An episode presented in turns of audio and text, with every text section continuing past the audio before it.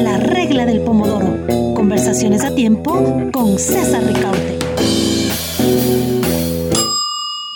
Hola amigos, hola amigas, bienvenidos y bienvenidas a La Regla del Pomodoro. Soy César Ricaurte y el día de hoy hablaremos sobre las estrategias que le tocará implementar al próximo gobierno del Ecuador frente a la pandemia de la COVID diecinueve. Una de ellas, por supuesto, quizás la más importante, es las estrategias de vacunación, los planes de vacunación. Eh, este gobierno definitivamente va a dejar ese tema pendiente, ¿cierto? Físicamente no, no se alcanza a, a avanzar demasiado en la vacunación. Eh, recordemos eh, que eh, el veintiuno de enero arribaron al país ocho mil dosis de la vacuna de, eh, de Pfizer. Eh, esto eh, son dosis eh, para aproximadamente cuatro mil personas eh, que deberían haber estado destinadas para los profesionales de primera línea. Sin embargo, esto no ha sucedido a cabalidad. Eh, en todo caso, se trata de una cifra casi simbólica, ¿no es cierto?, frente a la meta que es vacunar eh, prácticamente a toda la población del país.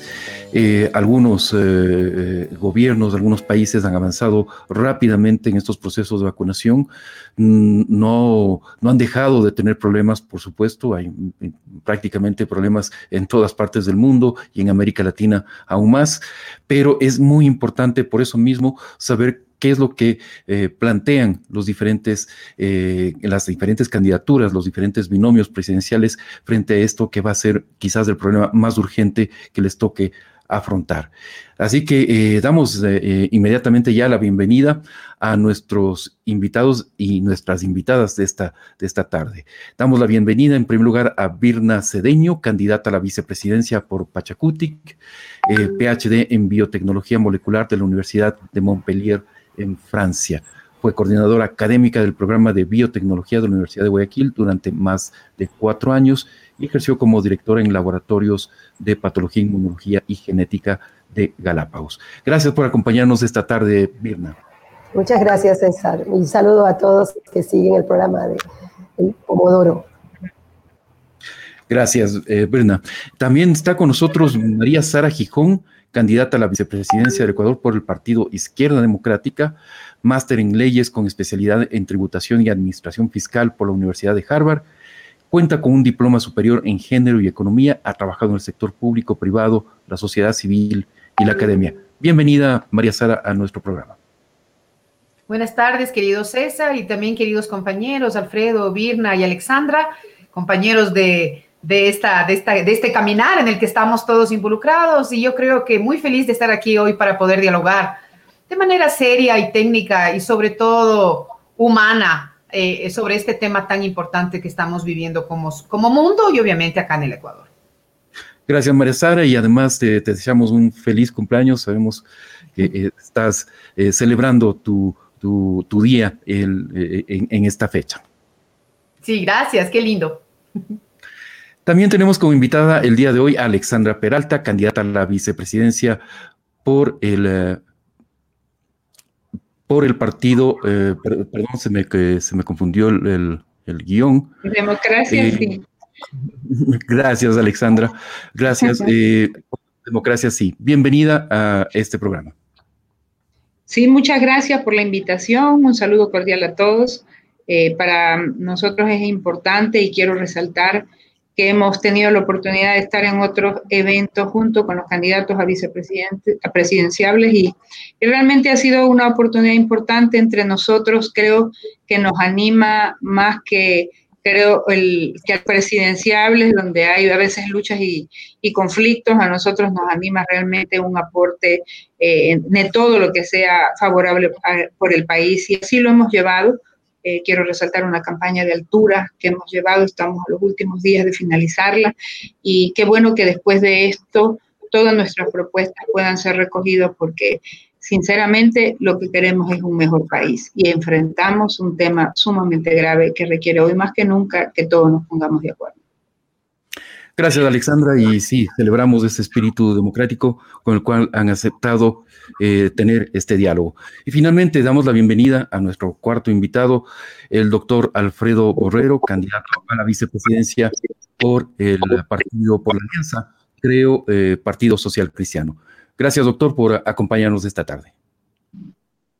Muchas gracias, César, por la invitación. Un saludo cariñoso a todas las lindas damas candidatas a la vicepresidencia que hoy eh, nos acompañan, y de manera especial un abrazo a la cumpleañera.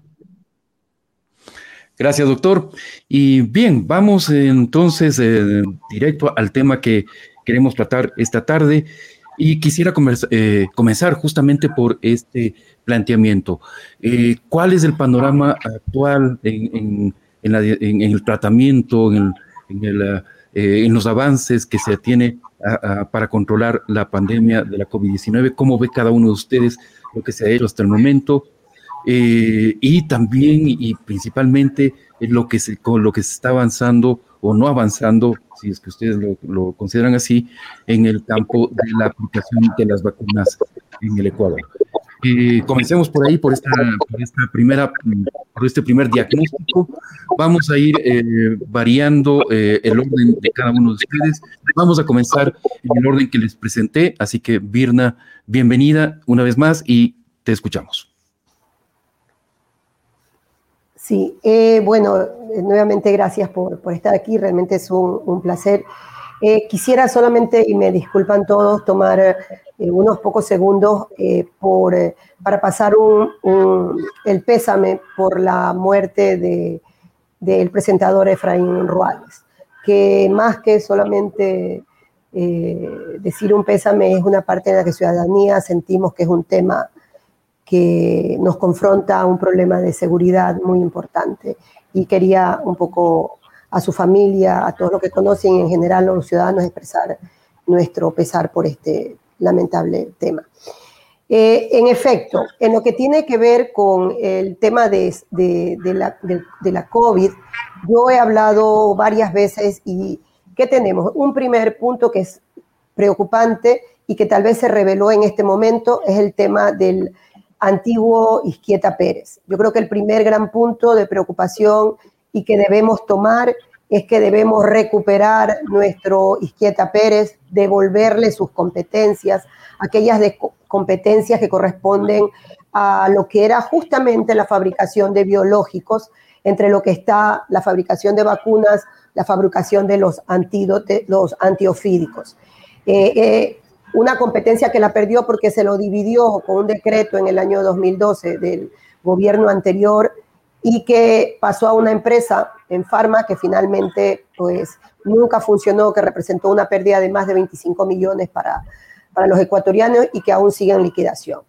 Una competencia que debe ser regresada eh, a nivel del, del, del Instituto Nacional Izquieta Pérez.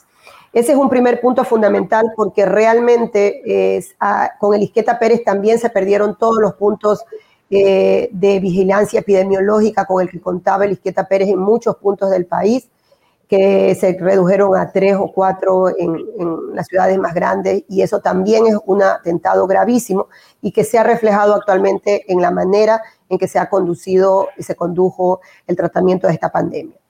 Y hay algo importante que también yo lo he dicho mucho y que en particular a mí, que soy eh, científica especializada en este tema molecular, es la manera y el discutir, el que hemos comenzado a discutir y escuchamos a todos, eh, principalmente sobre ya la aplicación de vacuna, cuando nunca se, se ha hecho un análisis respecto a cómo se seleccionó esa vacuna, si hubo un análisis para ver el principio de funcionamiento, porque como todos sabemos, es un tipo de vacuna muy diferente a las vacunas que tradicionalmente hemos tenido, ya es una vacuna de tipo molecular, podemos hacer un análisis de que ya se ha probado o no, nunca se ha probado. Así que yo creo que el primer gran punto es confrontar a un gobierno que de alguna manera no ha tratado esto al nivel científico y técnico, con la comunidad científica con la que se lo debería haber tratado. Ese es un primer punto que, que realmente a mí me preocupa mucho. Eh, y el segundo punto que yo creo que también es importante a ver es el conocimiento y la evaluación de que una vez que sabemos qué tipo de vacuna, todos los puntos respecto a eh, la efic- eficiencia y cuál es respecto a esta vacunación en términos biológicos. Esa vacuna, como las otras vacunas Moderna y AstraZeneca, que son las que supuestamente también estarían por llegar al país. Entonces, ahí hay unos componentes fundamentales que debemos realmente ponerlos en el tapete porque es preocupante. Vamos a, a profundizar en eso, Virna, eh, pero eh, María Sara, quisiera eh, escuchar acerca de qué, eh, qué diagnóstico das acerca de la situación actual en el tratamiento de la COVID diecinueve y, eh, por supuesto, en el, eh, en el plan de vacunación que eh, deja el actual gobierno. Eh, bueno, sin ser experta en la materia, porque obviamente no soy ni médica ni epidemióloga, ni tengo todo ese conocimiento. Sin embargo, te digo que como ciudadana y además después de haber hablado con algunos especialistas que sí conocen de la materia y también con algunos eh, técnicos, inclusive en materia de información, yo creo que lo que más me preocupa a mí es la falta de transparencia en la gestión de toda esta, de toda esta pandemia. Yo creo que en el Ecuador, yo no sé si ha sido por ineficiencia o simplemente por incapacidad, eh, digamos, de, de tener toda la información. Pero uno de los grandes dramas en el Ecuador durante toda la pandemia ha sido justamente el no contar con información que pueda ser considerada creíble o, llamémosle así, fiable. Más que creíble, fiable, esa es la palabra. En ese sentido, yo creo que una de las primeras cosas que deberíamos eh, hacer es realmente mmm, tener un verdadero equipo, ¿no? Equipo de eh, expertos en la materia, médicos, salubristas públicos, epidemiólogos, pero también probablemente matemáticos, científicos, como Virna. Yo le pondría a Virna tal vez a cargo de todo ese equipo de científicos, porque realmente, como ella lo menciona, y en esto estoy de acuerdo, yo creo que las cosas no se han manejado con la rigurosidad que hubiéramos esperado eh, del Estado, ¿no? En ese sentido.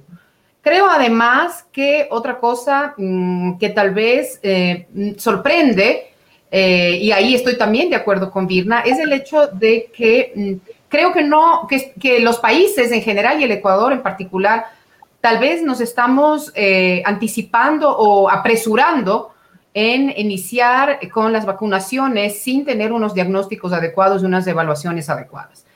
Y sobre todo analizando todas las posibilidades. Miren que tenemos a China, a Rusia y a la India, que también están desarrollando vacunas y que eh, parecería que no están siendo, eh, digamos, no se está negociando con estos países para, este, para, esta, para traer las vacunas. Entonces, sin embargo, lo primordial es hacer un análisis técnico, científico, también que se cuente con información adecuada de todo, porque yo creo que una de las cosas que tenemos que conocer es cuáles son los territorios en donde probablemente deberíamos empezar la vacunación. Es decir, el plan de vacunación debe ir, como, como ya se ha dicho, obviamente pensando en las personas que están en primera línea, las personas que más urgentemente necesitan poder seguir trabajando. Eh, y viendo lo que ha pasado con estas ocho mil eh, vacunas para cuatro mil personas, realmente preocupa ya no solamente la falta de transparencia, sino que la falta de ética, César. De verdad, eh, a mí como ciudadana, más allá de candidata, me duele. Me duele y, y me repugna. Inclusive estoy a ese nivel. Entonces, yo creo que como ciudadanos y ciudadanas debemos ser mucho más exigentes. Yo eh, creo que los medios de comunicación hacen un gran trabajo puntualizando estos temas y denunciando también, pero yo creo que ya es hora de que otros actores, eh, como por ejemplo la Administración de Justicia, ya tome... tome cartas en el asunto, ¿no? Obviamente también ya hemos visto que la Asamblea Nacional ha sido muy drástica en el tema y yo creo que esta vez eh, realmente les doy la razón. Pero yo creo que si hubiera una absoluta transparencia, una adecuada gestión estratégica de todo esto, no estaríamos enfrentando este tipo de, este tipo de situaciones. Gracias, María Sara, por esa primera intervención. Alexandra, voy contigo.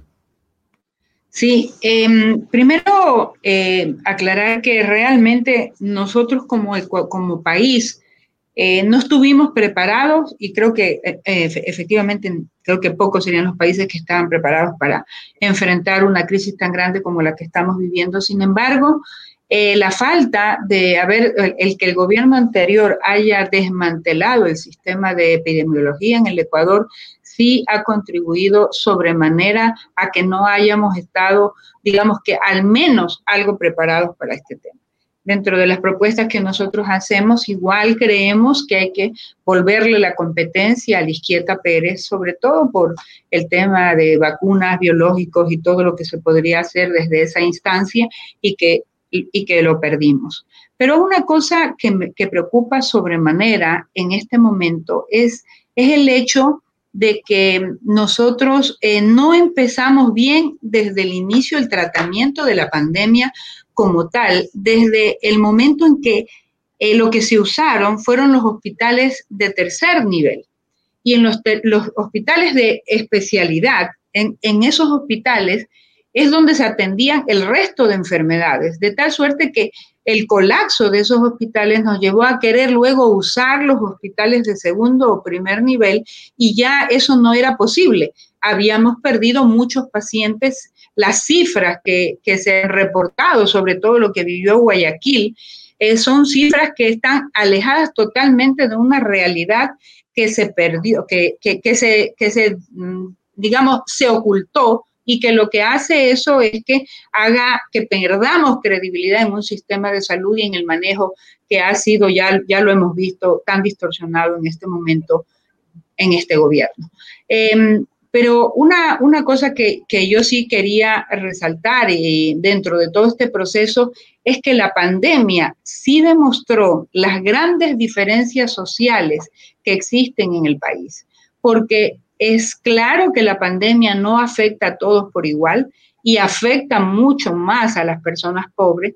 Por eso es que nosotros cuando vemos dónde son los mayores impactos de casos De, de la COVID y los vemos en los barrios pobres. Allí es donde hay mayor afectación porque están los sectores más vulnerables. Y luego vamos a ir conversando de algunas cosas que creo podríamos tomarla en cuenta en este proceso en el que vamos a tener que enfrentar. Ese es mi aporte por el momento. Gracias, eh, gracias Alexandra. Y vamos con el doctor Borrero. Doctor, eh, ¿cuál sería su apreciación del manejo de esta pandemia y, y del tema vacunas? Considerando que el gobierno tiene en este momento ha traído ocho mil vacunas, que como digo es más que nada simbólico y que como plantea María Sara, es el manejo ha sido poco transparente e incluso poco ético. Eh, aproximadamente se señala que van a venir ochenta mil vacunas más en un primer momento, luego se ha hablado hasta de dos millones, pero en definitiva la, ma- la gran cantidad o la mayor cantidad de población en el Ecuador no va a quedar vacunada en este gobierno. Entonces, le escuchamos en este primer eh, diagnóstico, eh, doctor. César, muchas gracias. El eh, resultado que estamos viviendo ahora es producto del sistema de salud que en el que tenemos. Nosotros tenemos un sistema nacional de salud de tipo curativo y no de tipo preventivo. Se desmanteló toda la prevención en los periodos anteriores y el objetivo de manejar una pandemia tiene que estar versado en tres puntos, tres puntos fundamentales. Uno, cerco epidemiológico. Dos, eh, más pruebas de P C R para establecer el diagnóstico. Y tres, aclarar las cifras. Nosotros no sabemos cuántos pacientes en realidad tenemos, no sabemos cuántos enfermos existen, porque recordemos que esta es una enfermedad silenciosa, es decir, se puede contagiar sin tener síntomas, y el ochenta por ciento de estos pacientes, si no es más, son manejados a nivel primario. Pueden ser manejados en sus casas, para lo cual hay que hacer el cerco epidemiológico y no abarrotar los hospitales terciarios, porque solamente un diez por ciento de pacientes van allá. Pero si nos encontramos también en que los hospitales de tercer nivel no tienen ventiladores, no tienen medicamentos, no tienen insumos, no tienen médicos y no tienen personal de salud, se complica la vida para todos. Entonces, no nos olvidemos que entre el mes de marzo y el mes de abril, aproximadamente en Guayaquil fallecieron por esto más de diez mil pacientes que tuvieron que sus cadáveres ser depositados en las veredas. Ese es en cuanto a la pandemia. En cuanto a las vacunas, las vacunas tienen cuatro fases que son importantísimas, que es la adquisición, el transporte de las vacunas, el almacen, almacenamiento, el destino y la vacunación. Eso es fundamental, y nosotros en la actualidad tenemos una de las vacunas más complicadas en cuanto al transporte, que es la vacuna Pfizer, que tiene que ser manejada a menos setenta grados, lo cual complica la vida a todos. Nosotros tenemos que llegar a vacunar a nueve millones de ecuatorianos y tenemos que tener un cuidado total en que esas vacunas no se manejen de manera política, sino se manejen de manera técnica.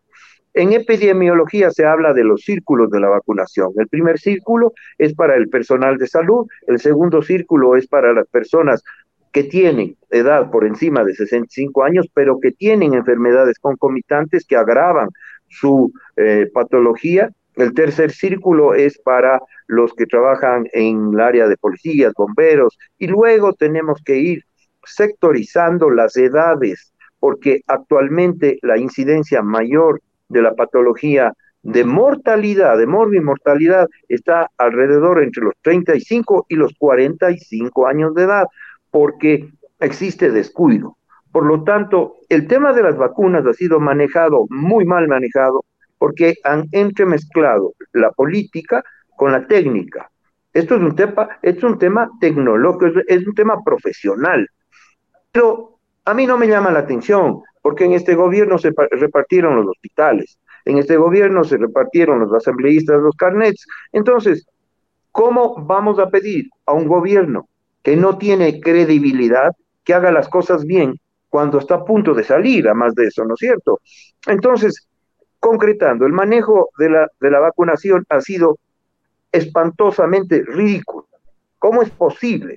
¿Cómo es posible que a mi ciudad, a Cuenca, donde se manejaron cuatro mil quinientos pacientes con coronavirus, virus llegaron trescientas dos, y de las trescientas doce solamente cincuenta fueron aplicados al personal de salud, y el resto fue aplicado a, a, a administradores que no tenían ningún contacto con eh, la realidad o con pacientes? Por lo tanto, nosotros debemos ser absolutamente serios en el, en el manejo del del proceso de vacunación, que, para terminar, no es ninguna cosa compleja, porque vacunar implica mostrar el, el hombro izquierdo y en menos de treinta segundos el paciente está vacunado. Lo que viene alrededor es lo que se ha malgastado, porque se ha vuelto a perder la credibilidad y la confianza en el gobierno.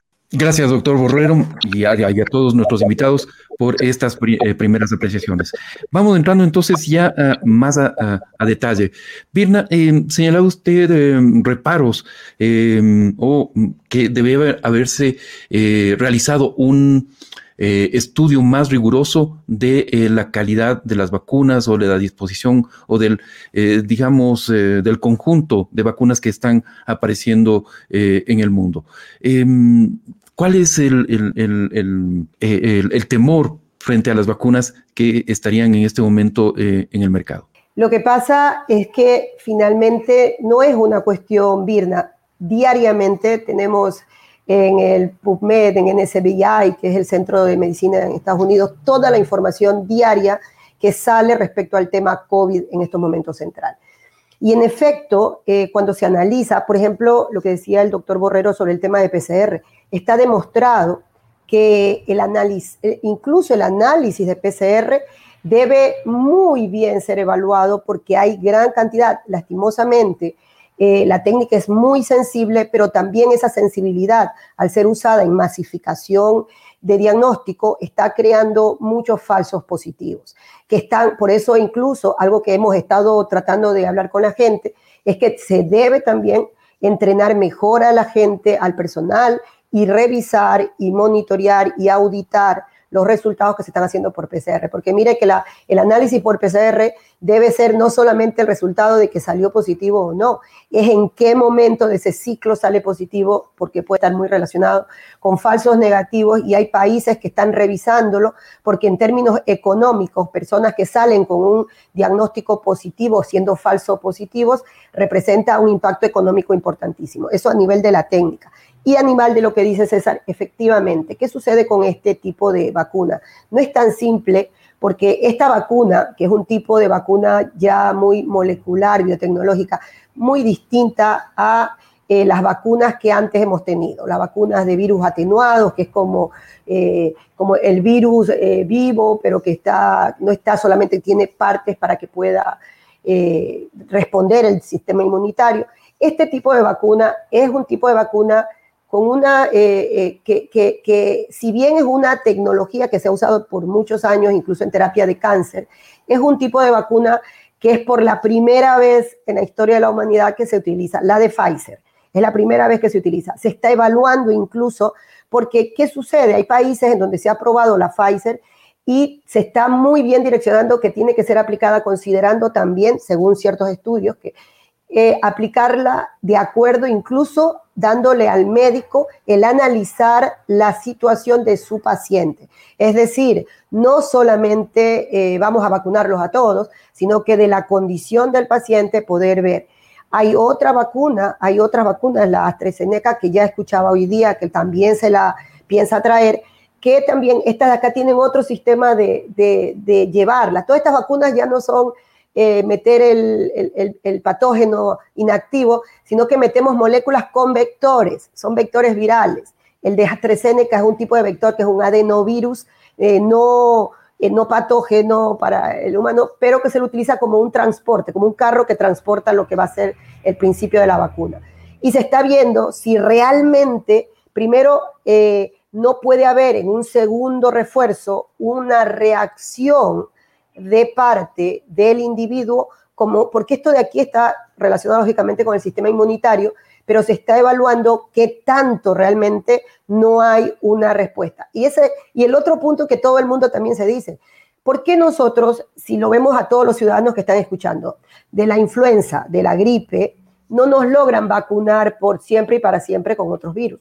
Lógicamente, porque este tipo de virus tiene un tipo de comportamiento y lo conocen eh, o sea, lo, los médicos y todos los profesionales en el, en el área de, de salud, que por precisamente las variantes que genera este tipo de virus, como es el coronavirus, el SARS-CoV dos, eh, puede aparecer esas variantes, no cepas, variantes que siempre en este tipo de virus se dan, que Eh, es una característica para ir nat- en la naturaleza para hacerle bajar la, el carácter patógeno, pero aparecen variantes. En eso tampoco se le explica a la, so- a, la, a la sociedad, se da una noticia de que hay variantes y no se, no se lo explica. Entonces, realmente, César, eh, yo creo que hay que asentar, como se decía muy bien, asentar esto eh, en un aspecto total y absolutamente técnico.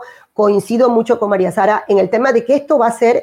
Y, y el, la primera cosa a hacer es realmente tener comité de gente que hable en estos términos. El tema de vacunas es un tema muy sensible. En, la, en el planeta los científicos están trabajando porque no se gan- garantiza la inmunogenicidad de la vacuna. Ni siquiera se estaba garantizando que luego de que hayamos invertido en todas las vacunas, realmente no, es, se, no se vaya a infectar a ese. Y si funciona en un país como el nuestro, porque pueden haber variantes en las cuales ciertas vacunas no funcionen. Eh, te decía María Sara, eh, es muy importante las consideraciones científicas que hace eh, Virna, pero eh, al mismo tiempo hay una presión enorme por reactivar la economía, por reactivar la vida social, ¿no es cierto?, eh, por lograr una cierta normalidad, y eso hace que eh, eh, los distintos países, los distintos estados eh, tengan políticas muy agresivas para conseguir vacunas. América Latina está muy rezagada, Ecuador ah, lo estaría aún más, vamos, vamos a ver, y, y había la esperanza de que este laboratorio argentino, Eh, en conjunto con un laboratorio en México que pertenece a la fundación de Carlos Slim, ¿no es cierto?, produjeran las, las vacunas de AstraZeneca para, eh, para a, América Latina, que se distribuyera, distribuye, eh, distribuyeran perdón, en toda América Latina. Eh, esto, eh, ¿cómo crees que va a funcionar? ¿Qué, qué gestión puede hacer el nuevo gobierno frente, frente a esto? Mira, yo antes que centrarme en el tema de las vacunas, que obviamente es la preocupación que nos tiene a todos de alguna manera enfocados, creo que primero tenemos que conversar sobre eh, lo, que, lo que dijo eh, el doctor Alfredo Borrero, que me parece clave, ¿no? Eh, eh, la manera como no se ha gestionado de manera eficiente eh, todo el tratamiento o toda la gestión de esta pandemia. Yo creo que si nosotros tuviéramos ese, ese, ese trabajo técnico bien hecho, por ejemplo, el de los cercos epidemiológicos que se tienen que hacer y que realmente pudiéramos también, yo creo, educar a la población y comunicar a la población cómo se debe enfrentar una pandemia de esta naturaleza, eh, la gente no estaría tan... Yo te digo que creo que la ciudadanía está apanicada, no sé si existe esa palabra, pero están en pánico. Yo siento que mucha gente, eh, así como sucedió, recuerden ustedes, al inicio de la pandemia, que la gente fue a los supermercados y a comprar todo lo que podía, ¿no? Así como después, después también la ciudadanía se lanzaba a lo de las pruebas, ¿no? Y la gente no entendía la diferencia entre las disti- los distintos tipos de prueba y, lo, y cómo analizar los resultados, que obviamente debe ser de manera técnica y científica. Lo mismo de alguna manera está pasando eh, con el tema de las vacunas. Y esto no está pasando solo en el Ecuador. Mira, recientemente en Estados Unidos, de hecho en el condado de Naples, eh, en la Florida, eh, el alcalde de, esa, de ese condado tuvo que literalmente mandar de regreso a ciudadanos de otros países que habían entrado de, de mucho dinero, obviamente, que fueron a tratar de conseguir las vacunas eh, en Estados Unidos y no en su país de origen. Entonces, mira, yo creo que lo que primero debe hacer un Estado Eh, y un ente rector de la salud es debe tranquilizar a la población. Se debe educar, se debe informar de manera adecuada, se debe eh, ser muy riguroso en el tratamiento científico y técnico de todos estos temas. Y asimismo, yo creo que no es cuestión de volvernos locos y empezar a traer todo tipo de vacunas, sino que realmente, insisto, en el tema de eh, un análisis técnico-científico y una adecuada evaluación, de tal manera de saber exactamente eh, cuál debería ser el, el plan adecuado de eh, vacunación. Mira, yo estaba leyendo la ficha técnica que existía, ¿no? Y que obviamente parecería que ya no se va a cumplir, eh, porque para empezar no llegaron el, el, el miércoles veinte, sino el veintiuno, pero bueno, es un día de diferencia. Pero claramente el, el plan que supuestamente tenía el gobierno no se ha cumplido. Entonces yo creo que para que haya una adecuada rigurosidad, no solamente en la compra de vacunas, que como sabemos eh, requerirá ingentes recursos. Se habla, dependiendo de la vacuna, dependiendo del monto de la vacuna, digamos, del monto por eh, pago de cada una de las vacunas, de cuáles de ellas se consigan, que necesitará el país entre doscientos y cuatrocientos millones de dólares para vacunar a los nueve millones de ecuatorianos que se requieren para tener un control inicial importante y poder efectivamente ir a la reactivación. Estamos hablando entonces de recursos importantes. No es cuestión de, por el pánico o la presión, tomar estas decisiones. Y en segundo lugar, yo creo que es importante, yo he conversado con amigos míos, por ejemplo, del sector privado. Gente que realmente tiene conciencia social y responsabilidad individual y colectiva. Y ellos me han dicho, mira, María Sara, tenemos que pensar en comunidad. Tendremos que seguir cuidándonos hasta que se vaya vacunando a aquellas personas que, como lo indicó el doctor Borrero, son las urgentes. El personal de salud, pero me está, estamos refiriéndonos a médicos, enfermeras y a la gente que realmente está atendiendo a los pacientes. No pues a una secretaria del gerente general de un hospital, ¿no? Sino realmente a las personas que están atendiendo. Y después, en ese segundo círculo que mencionaba el doctor Borrero, me pareció extraordinario, estamos hablando de personas mayores de sesenta y cinco años, pero aquellas que tengan enfermedades que les vuelve más vulnerables. Después, como menciona él, mira, no es lo mismo Italia que el Ecuador. En Italia, sobre todo en el norte de Italia, las personas que más han fallecido de manera brutal han sido las personas mayores de ochenta años y después eh, pasaron con las mayores de setenta años. Pero en el Ecuador, como menciona el doctor Borrero, debido a la falta de responsabilidad y de falta de cohesión social que tenemos en el Ecuador, porque ese es el gran drama. Mucha gente, sí vieron lo que, lo que pasó recién entre Manabí y, y Santa Elena, en donde les habían eh, cogido la policía a un montón de gente con montones de jabas de cerveza y como cincuenta, sesenta personas que se iban a pegar la farra. ¿Qué significa? Que hay gente que cree que puede seguir comportándose de manera irresponsable, porque de pronto, si, aunque, aunque ellos se contagien, no tienen peligro sus vidas, pero están, comuni- están contactándose con muchas otras personas y probablemente poniendo en riesgo la vida de otros. Entonces, si aquí en el Ecuador la gente con mayor índice de mortalidad hoy por hoy es, es la gente entre treinta y cinco y cuarenta años, pues entonces tendremos que ver no necesariamente que estén en la prioridad de la vacunación, pero probablemente tiene que haber otras estrategias educomunicacionales y probablemente también de sanciones fuertes a, para que las personas realmente se comporten. Entonces yo creo que esto es una estrategia completa, tanto desde lo médico, científico, técnico, pero también desde lo matemático y desde otras, eh, desde otras ciencias que realmente nos puedan ilustrar y tener una estrategia adecuada.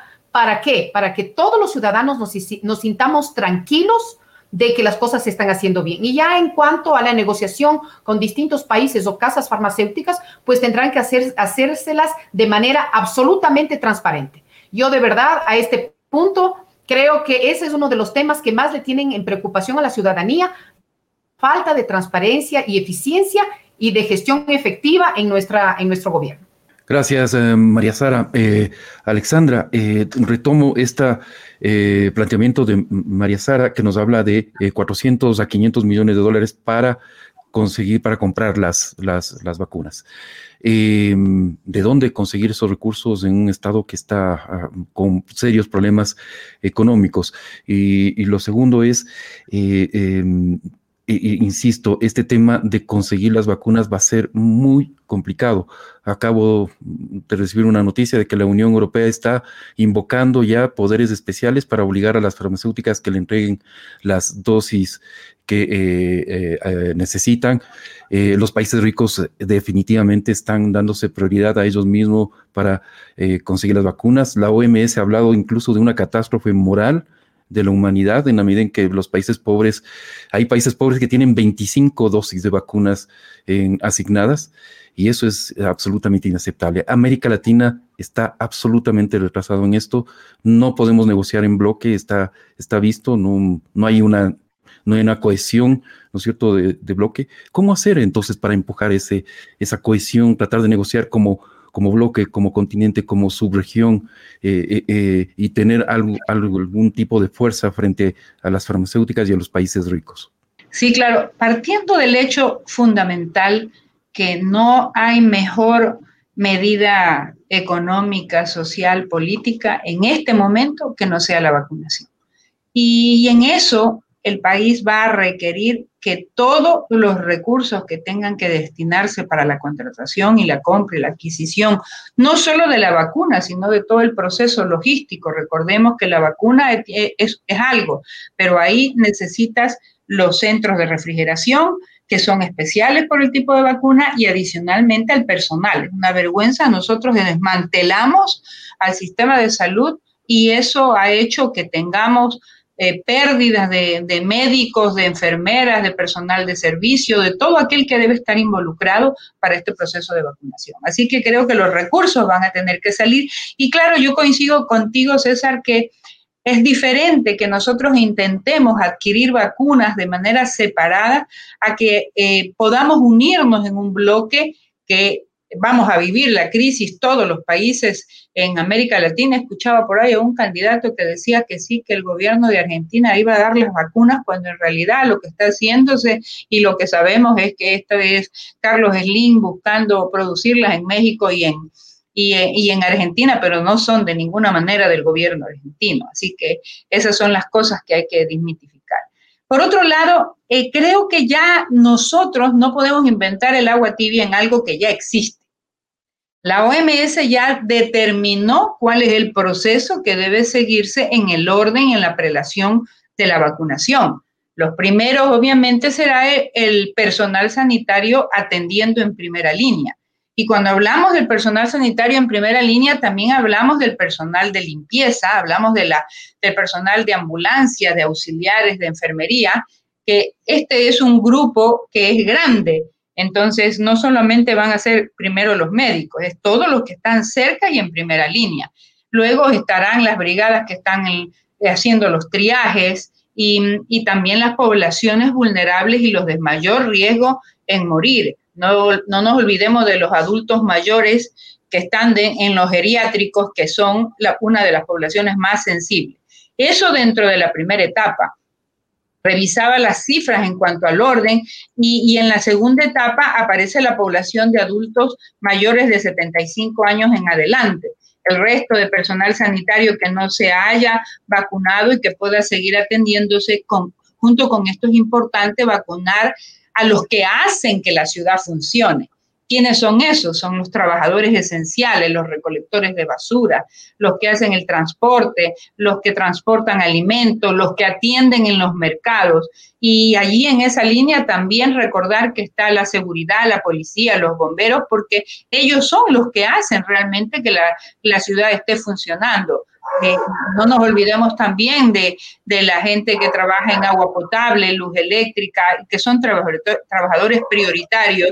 Y también se puede considerar en esta segunda fase de lo que, de lo que he estado revisando al personal de las farmacéuticas y de los sectores estratégicos que hacen que esta economía funcione. Una tercera fase es en donde tenemos que decidir a qué vamos a impulsar.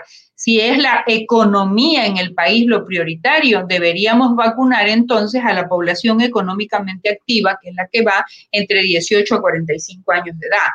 Y, y ahí viene también otro elemento importante, son las guarderías. Y ahí yo como, como mujer creo realmente hay que, hay que tener bien claro esto que en medio de esta pandemia, las mujeres, sobre todo aquellas que tienen bebés pequeños, han tenido que trabajar doblemente entre el cuidado de sus hijos y que hoy darles el auxilio de que en las guarderías puedan vacunarse las maestras y las personas que atienden las guarderías va a ser de gran ayuda para que ellas puedan evitar esta recarga que les ha hecho en este momento que tengan un trabajo doble. No está probado que los niños puedan ser afectados, pero sí que los docentes deban ser vacunados. Esta, la principal estrategia que digo yo debemos tener es precautelar la vida y luego ver lo que debemos hacer en el orden de qué es lo que queremos, si primero lo uno o si primero reactivar la economía o primero reactivar a los estudiantes. Esas son las decisiones que tienen que tomarse, pero insisto, la O M S ya tiene una estructura de cómo debe cumplirse. Me preocupaba muchísimo hoy que conversaba con ciertos médicos muy vinculados al tema y decían que, parece, me parece que fue Virna que lo comentó, no tenemos ni siquiera un número de pruebas P C R realizadas que nos den la certeza de efectivamente cuánto es el porcentaje de la población que está siendo afectada. No tenemos, no tenemos ni siquiera un millón de pruebas P C R que podría darnos un referente. Y eso sí es preocupante. Eh, y entonces ahí, ahí nosotros vemos, tenemos algunos procesos dentro de esto. Uno de los primeros es el tema de la adquisición de las vacunas y, como tú decías, César, los recursos para la adquisición y tener la seguridad. Eh, eh, hoy revisábamos en medio de esas cifras que de estas ocho mil vacunas que ya vinieron y que de las que ya se ha distorsionado tanto, pese a que quien lidera y está al frente de esto es un médico que debería tener mayor conocimiento, que con el caso mío soy economista, eh, también nos damos cuenta de que no se trata solo del profesional, se trata de todo ese entorno que rodea a un proceso en el que nunca hemos estado, pero que hoy requiere del concurso de todos aquellos que puedan estar al frente de la solución de un problema que es realmente gravitante porque se trata de la vida de los ecuatorianos. Gracias, Alexandra. Doctor Borrero, eh, nos preguntan, eh, hay una intensa actividad en, el, en, las, en las redes sociales, muchos partidarios de, de cada uno de ustedes, eh, eh, pero eh, hay una pregunta, ¿por qué nueve millones? ¿Por qué se ha llegado a, esa, a determinar esa cifra de vacunaciones que usted mencionaba? Eh, y lo segundo, ¿y cuánto tiempo tomaría eh, llegar a esa cifra de nueve millones de vacunas? Eh, ¿cómo, cómo, ¿Cómo ve usted que podría ser ese proceso? Eh, si me permiten, yo quisiera hacer dos aclaraciones que creo que son importantísimas. Uh-huh. Con todo respeto, primero a Virna, eh, existe ya un estudio muy grande de, publicado en el New England Journal of Medicine de cuántas pruebas P C R resultaron falsas negativas, que es lo importante, porque falsos positivos no nos preocupemos, porque el falso positivo le vamos al paciente a guardar en su casa. No llegan al tres por ciento los falsos negativos. Por lo tanto, sigue siendo la prueba P C R una prueba altamente confiable y es la que por el momento, con las variantes eh, de tipo inmunológica, la que nos hace el diagnóstico. En segundo tema, Alejandra, no puede mezclar a toda la población a que se vacunen, por ejemplo, las señoras que están en los cuidados a los niños. Primero, este rato todo está cerrado, no existe. Lo, lo que recomiendan las personas expertas en el tema de vacunación es los círculos y la zonificación de acuerdo al grupo etario. O sea, nuestro grupo etario en el Ecuador está pegando más entre los treinta y cinco a cuarenta y cinco años de fallecimientos, no de contagios, de fallecimientos. Por lo tanto, nosotros que se, tenemos que ser absolutamente respetuosos de un orden cronológico en la vacunación. Si nosotros no respetamos que el contacto directo están los profesionales de la salud, con todo respeto, no los de la, la limpieza no están. Si usted entra a una unidad de cuidados intensivos, el que está en contacto con el paciente es el terapista intensivo y es la enfermera y es los técnicos respiratorios. Una persona de limpieza solamente va y retira con total cuidado, pero no, no tiene el, con, el contacto. ¿Por qué? ¿Por qué nos preocupamos? Porque sabemos que el contagio es por vía, por vía nasal, fundamentalmente, o por la boca. Entonces, yo solamente, con todo el respeto, yo sé que la UNA eh, es economista y que Virna es una extraordinaria eh, eh, científica en el tema inmunológico, pero creo que es bueno aclarar desde mi punto de vista médico, que he ejercido cuarenta años la profesión.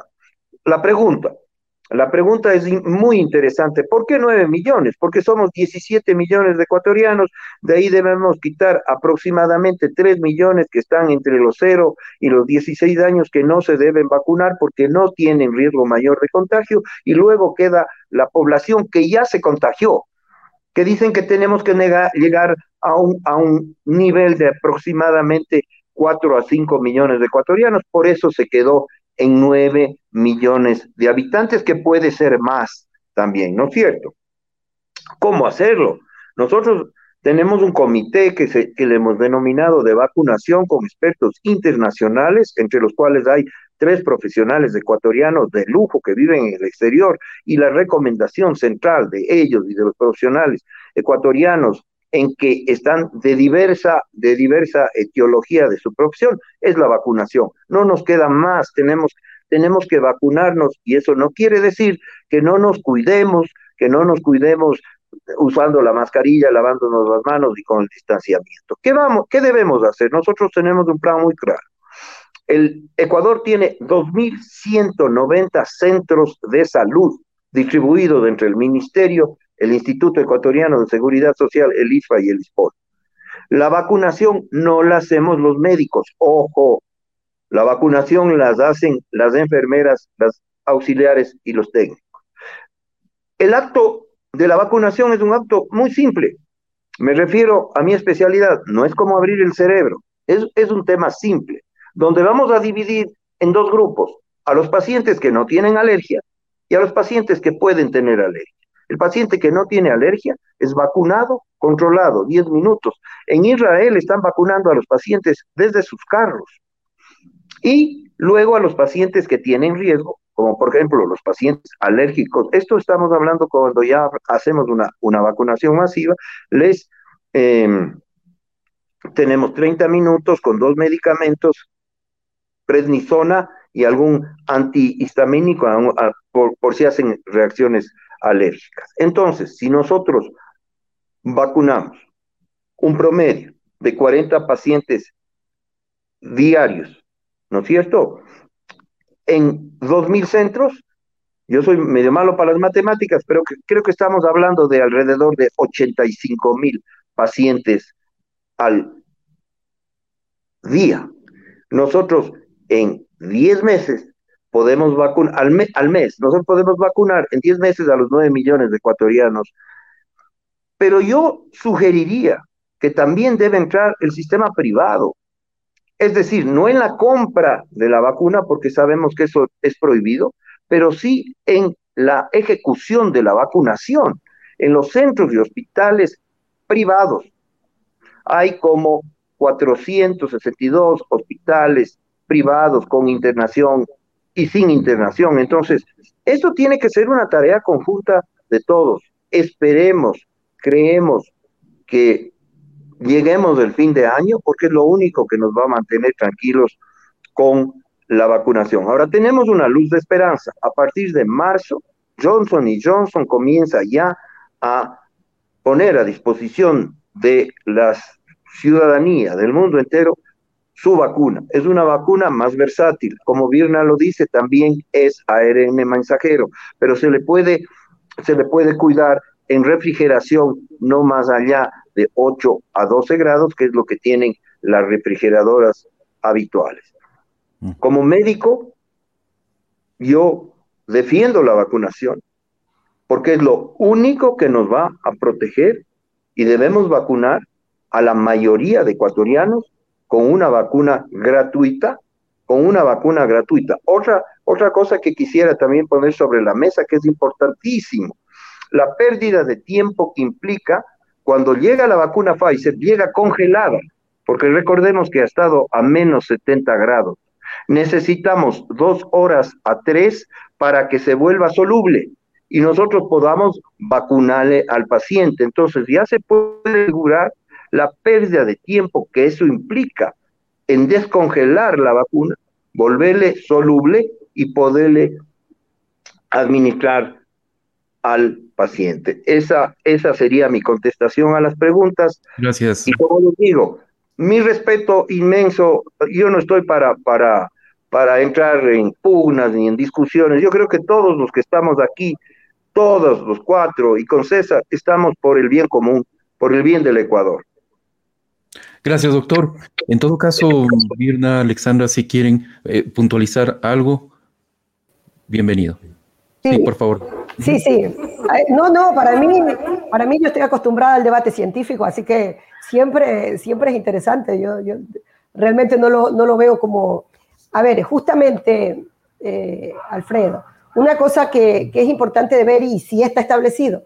A ver, para un poco lo, los que no conocen mucho de, del tema de esta R T P C R. Esta R T P C R es, como dice sus siglas, una P C R en tiempo real. Quiere decir que en tiempo real vamos viendo los ciclos que se van dando en búsqueda de si hay el virus o no. Y va pasando, y va pasando. Cuando, mientras más temprano aparezca eh, eh, que hay algo, es que muy probablemente eso es seguro, tiene eh, la infección. Y lo que han estado trabajándose en mucho, y lo pueden buscar, está publicado en varias, en varios, es justamente la preocupación de que una cosa que deberían preguntar los médicos cuando les llega un resultado de P C R es un, algo que se llama el threshold cycle, que es el ciclo umbral, que quiere decir en qué momento de la P C R, de la R T, aparece lo primero que dice que sí hay. Si es temprano, muy probablemente el porcentaje es que la prueba es realmente positiva. A medida que se va demorando a aparecer este threshold cycle, debido a la sensibilidad de esta técnica, deben preguntar, y por eso me, me reuní con médicos y todo, a decirles, será súper importante que ustedes, cuando les llegue un resultado de P C R, pregunten cuál es el, text, el, el, el, el ciclo umbral, porque lo que se está estableciendo es que mientras más lejano es ese threshold cycle, Eh, restos del virus, por eso es que se está analizando mucho por qué durante tanto tiempo siguen apareciendo P C Rs positivas, porque normalmente si ya ha pasado este ciclo, este virus es un virus de un material que se degrada muy rápidamente, los virus de A R N son virus que se degradan rápidamente, así que cuando ya hay virus muerto y hay restos de pedacitos, la técnica de P C R es tan sensible que puede también dar un resultado a partir de eso. Entonces, es importante, por eso es que tal vez yo soy un poco la que va a molestar más en el tema de decir qué tanto, eh, sí, estoy súper de acuerdo en el tema de discutir esta, cómo nos vacunamos, cuándo nos vacunamos, pero cada día les puedo decir, y también, Alfredo, lo digo también así, o sea, no, no lo estoy diciendo porque, porque quiera lucirme, es por una preocupación de que debemos asentar esta discusión de una forma multidisciplinaria en la cual la toma de decisión, incluso de selección de vacunas, yo todos los días estoy leyendo para no estar viendo algo que, eh, que, que llegue dentro de ese tema de que se nos vende miedo, pero sobre todo angustia. A la gente se le está vendiendo la angustia y la angustia es paralizante. La angustia acepta lo que le digan porque ya no reflexionan más. Y yo considero, y les digo honestamente, sí, eh, incluso los mismos análisis de inmunología están diciendo que eh, es muy probable que el, el, el, el tipo de inmunización, la gente tendrá que seguir usando mascarillas, la gente puede seguir siendo contagiosa, la gente puede seguir, o sea, no se quitan los procesos que tenemos porque nadie está totalmente seguro de qué mismo es el grado inmunizante de una enfermedad que está mostrando que al día dieciséis, ciento dieciséis, han desaparecido los, las inmunoglobulinas G, que son las inmunoglobulinas relacionadas con esa justamente respuesta a, el, a, a la presencia del patógeno, y es lo que se está tratando de evaluar. Si en los tres meses, lo máximo que están encontrando, según los últimos trabajos, estaban en ciento quince días. Unos están diciendo que pueden tratar a que sea los seis meses, pero en realidad los trabajos serios están más o menos en ciento quince. Entonces, lo Gracias. que les digo es, es eso. O sea, sí estoy de acuerdo, hay que hacer un plan, hay que, hay que transparentar todo, pero incluso en los rangos de edades hay que ver que hay trabajos, solamente lo cierro y, no, y me disculpan, hay trabajos que muestran que no es el, que en muchos de los casos hay bacterias multiresistentes, hay herramientas ahorita súper buenas, que es la proteómica, que ayuda a realmente ver que hay otros patógenos que agravan la condición del COVID y que debemos poder tener, y ahí es que este país necesita desarrollar súper bien eso, porque si no seguimos a un enemigo, pero no vemos que hay varias otras características, la microbiota intestinal. Gracias, Virna. Muchísimas gracias. Realmente una cátedra de, de eh, inmunología. Eh, realmente eh, me, les agradezco muchísimo porque han sido exposiciones muy, muy interesantes, muy ilustrativas. Y bueno, llegamos al, a la parte final del programa. Primero quisiera mostrar los datos de una eh, de una pequeño sondeo que hicimos en redes sociales para medir la, uh, el interés de nuestra audiencia. Más que nada, no tiene valor estadístico este sondeo. Básicamente hemos preguntado, ¿está de acuerdo con la resolución de la Asamblea Nacional en pedir la destitución del ministro de Salud por irregularidades en la fase cero del plan de vacunación? El noventa por ciento están de acuerdo, nueve por ciento de nuestros eh, de nuestra audiencia no está de acuerdo. Bien, llegamos entonces a esta parte final. Quisiera invitarles eh, a dar ya sus conclusiones finales. Voy a comenzar eh, variando el orden. Vamos con eh, Alexandra, luego el doctor Borrero, María Sara y, eh, y Virna. Así que, Alexandra, por favor. Sí, muchas gracias. Solamente quería aportar algo de lo que decía el doctor Borrero, y es exactamente que la información acerca de las fases de vacunación no me las inventé yo. Dice, es la regla de la Organización Mundial de la Salud. Y creo que sin duda alguna cada país tiene sus propios eh, casos y, y, y, co- y cosas como se manejan. Pero eh, que creo, sin duda, que nosotros deberíamos conformar una comisión de especialistas sobre el tema, porque no se trata del criterio de una sola persona o de lo que yo creo o yo pienso. Creo, eh, estamos viviendo una crisis mundial y la necesidad del aporte de aquellos que ya lo hicieron, como por ejemplo lo que hizo Israel, que logró su vacunación de un millón trescientos mil eh, población en, en, quince, en dieciséis días, habla de que hay mecanismos de que sí se puede hacer. Ahí yo siempre creo que las estrategias son muy importantes y que la primera siempre será tener una decisión permanente, clara, precisa y pertinente en que vacunar es lo que debemos hacer en este momento y que todos los recursos que se consigan para esto son los que tenemos que emplear. Ahí, por el otro, por el otro lado, te, termino con esta parte. la necesidad de coordinar con todo este bagaje de conocimiento lo que se considere sea lo mejor. El tema de costos, yo como economista siempre creo que es un tema determinante e importante, pero que por sobre esto siempre hay un manejo que debe ser transparente. Revisaba hoy el esquema de vacunación en Chile y Chile ve, y tú ves la publicación, es transparente, es todos los días, dice públicamente en qué sectores de, se va a vacunar y quiénes son los beneficiarios de esa vacunación. Entonces se requiere ese empoderamiento y una posición desde un presidente que se empodere y diga, esto se hace de esta manera y si es así, yo soy el primero que me pongo al frente de esta vacunación, que es algo que desgraciadamente no ha pasado en el país. Así que hay algunos cambios en manejo que tiene que tomarse el liderazgo político y aunque nos parezca también que, que no lo deberíamos meter, sí es importante, porque la posición del presidente debe ser íntegra, firme y decidida para acabar con esto. Gracias, Alexandra. Doctor Borrero, vamos con usted y sus conclusiones finales.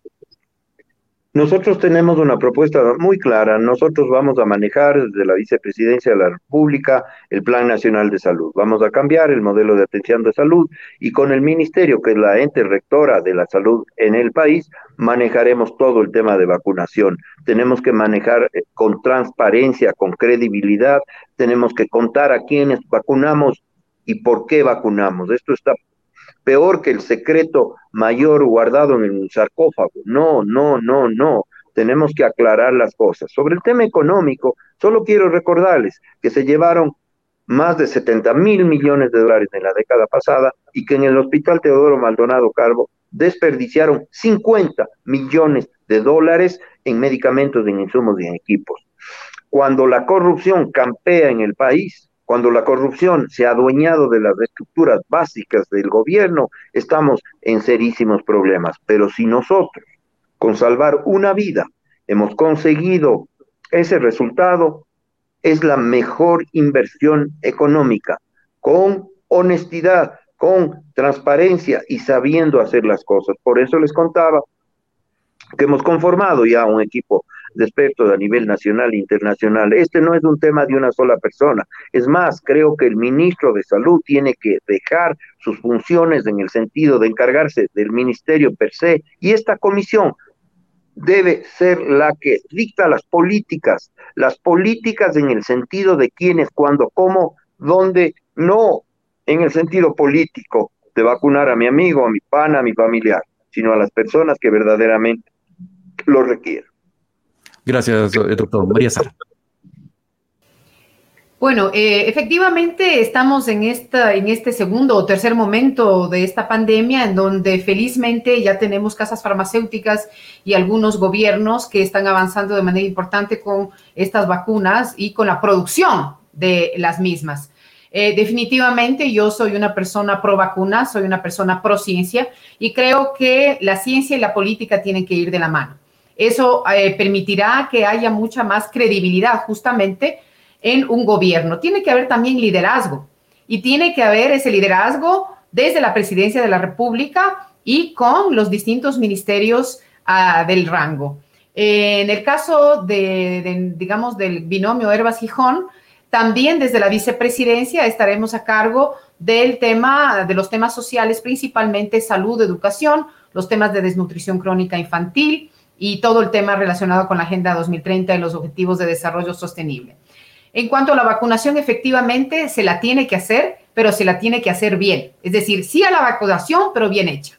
Bien hecha, es decir, con ciencia, con absoluta transparencia y además siguiendo Esa, ese, esos, digamos, esas prioridades que se definen de manera técnica y no de manera política.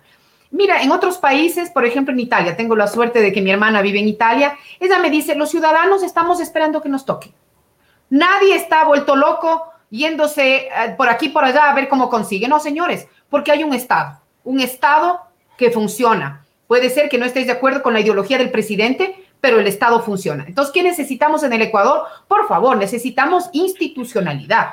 Necesitamos un Ministerio de Salud Pública que funcione, un Ministerio de Economía que funcione, una Presidencia de la República que funcione y, evidentemente, eh, los act- otros actores sociales, culturales, económicos y políticos se alinearán a las definiciones que sean realizadas de manera técnica científica y no pol- de manera politiquera o de manera, tristemente podemos decir, eh, de manera poco ética, que yo creo que es lo que hemos estado viendo, más allá de las ineficiencias, inconsistencias, eh, falta de transparencia, es también la falta de ética. Entonces yo creo que coincido con la importancia de que haya una comisión multisectorial y multiprofesional, es decir, no solamente médicos, salubristas, epidemiólogos, etcétera, sino también economistas, financistas, matemáticos, etcétera, porque la información tiene que ser creíble. Y por otro lado, los medios de comunicación definitivamente tienen que ser aliados. Gracias, María Sara. Virna, te, te ruego um, absoluta sí, brevedad eh, sí. y muchísimas gracias. Sí, eh, eh, bueno, sí, eh, como Movimiento Pachakutik hicimos un binomio justamente que, com, que complementa lo político con lo científico y lo técnico. Un tema fundamental para el movimiento es trabajar por la alimentación. La mejor medicina es la buena alimentación.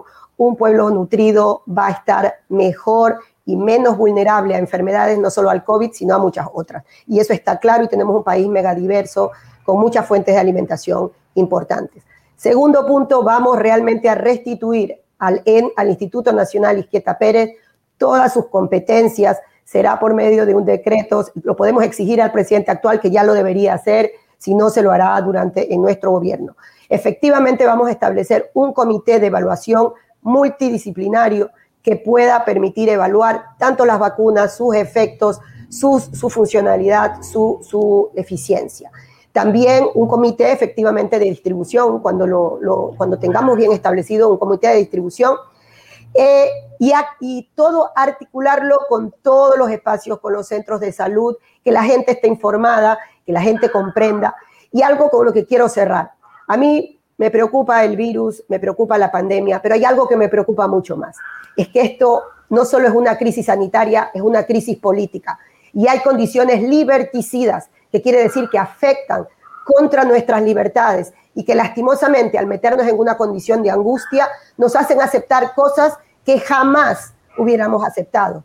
Que lo privado no los manejen como si fuera público y que nuestras libertades, sin ningún análisis, aceptemos que sin un sustento técnico y científico nos impongan normas que no tienen ninguna credibilidad porque vienen incluso de autoridades sin ningún crédito. Y eso es una preocupación que le dejo a los ciudadanos porque es muy importante.